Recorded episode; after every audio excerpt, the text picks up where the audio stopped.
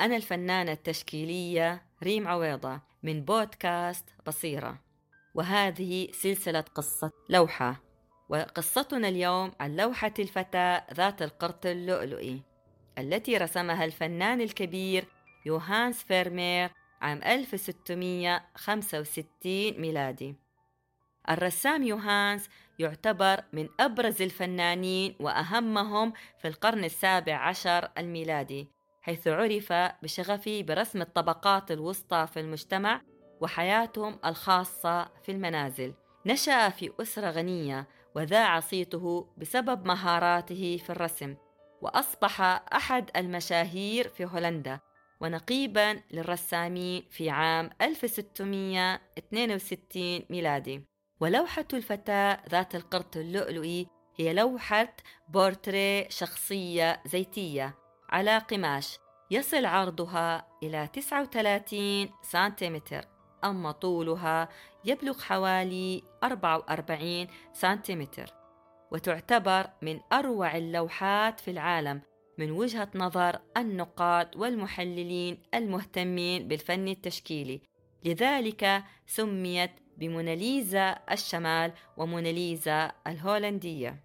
ركز الرسام يوهانز فيرمير فقط على وجه الفتاة والتفاصيل الموجودة به وهي لوحة مختلفة عن غيرها فهي صورة لفتاة أوروبية ولكنها ترتدي ملابس عربية.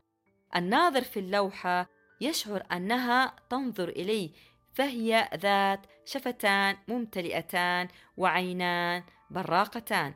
بالإضافة إلى أن الضوء المنعكس الذي اعتمد عليه فيرمير يجعلك تشعر أنها تنظر إليك في أي اتجاه وأينما ذهبت. وعلى الرغم من شهرة اللوحة إلا أنه لا يعرف سوى القليل عن الشابة المصورة في اللوحة حيث قيل أنها ابنة فيرمير وقيل أنها خادمة في بيته. ولا توجد أدلة قاطعة على الترجيحين.